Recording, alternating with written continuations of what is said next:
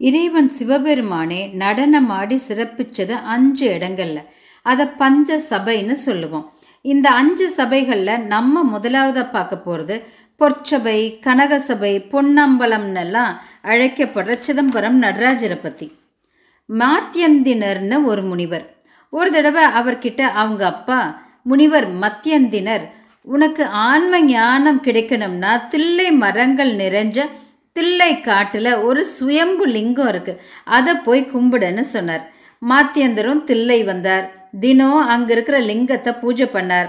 பூஜைக்கு தேவையான பூவை பொழுது விடிஞ்சதும் எடுத்தா தான் செய்கிற பூஜை தவத்துக்கெல்லாம் நேரமாயிடும்னு நினச்சார். இன்னொன்று பொழுது விடிஞ்சிட்டா பூவில் உள்ள தேனை எடுக்க வண்டுகள் வந்துடும் அப்புறம் அது பூஜைக்கு ஏற்றதில்லைன்னு நினச்சார். அதனால் விடியறதுக்கு முன்னாடி பூக்களை பிடுங்கினார். இருட்டில் அவருக்கு முதல் நாள் பூ எது? இன்னைக்கு பூ எதுன்னு தெரியல. மரமேற வெளிச்சமும் பத்தலை. அதனால அவர் மனசு அந்த பூ பிடுங்குற விஷயத்துல திருப்தி அடையாம வருத்தம் அதிகமாச்சு. இந்த குறையோடையே பூஜை பண்ணினார். அந்த இறைவன்கிட்டயே தன்னோட குறையையும் சொன்னார். உடனே இறைவன் அவருக்கு காட்சி கொடுத்தார். அவருக்கு மரமேற வசதியா வழுக்காம இருக்க சிறுத்தை புலியோட கைகால்கள் மாதிரியான உறுப்புகளையும் இருட்டிலையும் நல்லா கண்ணு தெரிய சிறுத்தை புலிக்கு இருக்கிற மாதிரியே சக்தி நிறைஞ்ச பார்வையையும் கொடுத்தார். சமஸ்கிருதத்தில் வியாக்கிரம்னா புலியை குறிக்குது. அதனால் அவரை வியாக்கிரபாதர் ஆனார். தமிழ புலிக்கால் முனிவர்னு சொல்லப்பட்டார். அதுக்கப்புறம் மன நிறைவோடையும் பேரானந்தத்தோடையும் தன்னோட தவத்தையும் பூஜையையும் தொடர்ந்தார். வசிஷ்ட மகர்ஷியோட தங்கச்சியை கல்யாணம் பண்ணிக்கிட்டார். சிவபெருமான் அருளால் ஒரு மகன் பிறந்தது. உபமன்யுன்னு பேர் வச்சார். குழந்தை அம்மாவோட தாய்மாமாவான வசிஷ்ட மகர்ஷி ஆசிரமத்தில் போய் அங்கே கொஞ்சம் வருஷம் இருந்தது. அங்கே காமதேனுவோட பாலை குடித்து வளர்ந்த குழந்தை திரும்பியும் தன் அம்மா அப்பா வியாக்கிரபாதர் ஆசிரமத்துக்கு வந்தது.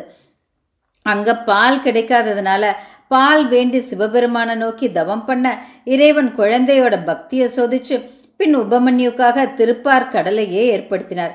இன்னைக்கும் இந்த தீர்த்தம் சிதம்பரத்தில் இருக்குது இந்த உபமன்யு தான் பின்னால் கிருஷ்ண பரமாத்மாவுக்கு சிவ தீட்சை கொடுத்தது. இது ஒரு புறம் இருக்க. அங்கே பார்க்கடல்ல விஷ்ணு பகவான் ஆதிசேஷன் மேலே யோக நித்திரையில் இருந்தார்.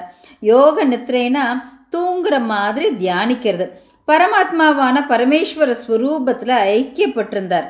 அதாவது சிவபெருமானோட ஆனந்த தாண்டவத்தை தியானிச்சபடி அதில் லயிச்சிருப்பார். அவரோட சுவாசத்துக்கு தகுந்த மாதிரி ஈசன் மேலையும் கீழையும் நடனமாடுவார். பார்க்கடல் அலைகளோட அசைவால விஷ்ணுவோட அசைவுக்கு தகுந்த மாதிரி பக்கவாட்டிலையும் நடனமாடுவார். அதுக்கு பேர் தான் அஜபா நடனம். சிவபெருமானோட அஜமா அஜபா நடனத்தை மனசுக்குள்ள தியானிச்சுட்டு இருந்தவர் திடீர்னு கணக்க ஆரம்பிச்சிட்டார். எப்பவும் பூ போல இருக்கவர். திடீர்னு கனமான உடனே ஆதிசேஷன் அவரை தாங்க முடியாம தவிச்சு போயிட்டார். அப்புறம் விஷ்ணு தான் மனசுக்குள்ளே ரசித்து பார்த்த சிவபெருமானோட ஆனந்த தாண்டவத்தை பற்றி சொல்ல ஆதிசேஷனும் அதை பார்க்கணும்னு ஆசைப்பட்டார். விஷ்ணுவும் அவரை சிதம்பரத்துக்கு போய் சிவனை குறித்து தவம் இருக்க சொன்னார். ஆதிசேஷனும் அத்ரி மகர்ஷிக்கும் அனுசயா தேவிக்கும் மகனா பிறந்தார். பதஞ்சலின்னு பேர். இடுப்பு வர மனுஷ உடல். இடுப்புக்கு கீழே நாக உடல். தலைக்கு மேலே அஞ்சு தலை நாகம் போல குடை இருக்கும். இந்த பதஞ்சலி முனிவர் தில்லைவனமான சிதம்பரம் வந்தார். வியாக்கிரபாதரை சந்திச்சார். ரெண்டு பேர் நோக்கமும் சிவ தரிசனம்ங்கிறதால ரெண்டு பேருக்கு நடுவுலையும் நட்பு மலர்ந்துச்சு. ரெண்டு பேரும் ரொம்ப காலம் சிவபெருமான் தரிசனத்துக்காக பக்தியோடையும் நம்பிக்கையோடையும் தவம் இருந்தாங்க. ஒரு வியாழக்கிழமை பௌர்ணமி தைப்பூச நன்னால மத்தியான வேளையில நந்தியம்பெருமான் முதல்ல வந்து ஈசனாட திருச்சபையை தயார் செஞ்சார். தேவர்கள் அந்த கூத்தனோட நடனத்தை பார்க்க வர நந்தியம்பெருமான் ஒவ்வொருத்தரையும் அவங்க அவங்க இருக்கையில் அமர வைக்க சிவகணங்களான மூவாயிரம் தீட்சிதர்களோட நடராஜர் சிவகாமி அம்பிகையோட வந்தார். அங்க குடியிருந்த தேவர்கள் முனிவர்கள் எல்லாரும் பேர் ஆனந்தத்தோட கண்டு பரவசப்பட நடராஜ பெருமான் ஆனந்த தாண்டமாடினார் ஆனந்த தாண்டவத்தை பார்த்த பதஞ்சலி முனிவர் சிதம்பரம் கோயில பிரதிஷ்டை பண்ணினார். இவர் வெறும் பக்தர் மட்டுமல்ல ஒரு யோக விஞ்ஞானியும் ஆவார். இவர் வழிகாட்டிய விதத்துல தான் இன்னைக்கும் இங்கே பூஜைகள் நடக்குது.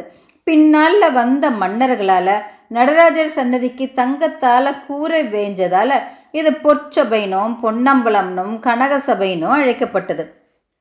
பஞ்சபூதங்களில் ஆகாயம் முதல்ல உருவாச்சு. இங்கே ஆகாயத்தோட அடையாளமாக ஆரம்பமும் முடிவும் இல்லாத வெற்றிடமே மூலவராக பிரதிஷ்டை செய்யப்பட்டிருக்குது. அந்த வகையில் பஞ்சபூத தலங்களில் முதல் தலமாகவும் சிதம்பரம் இருக்குது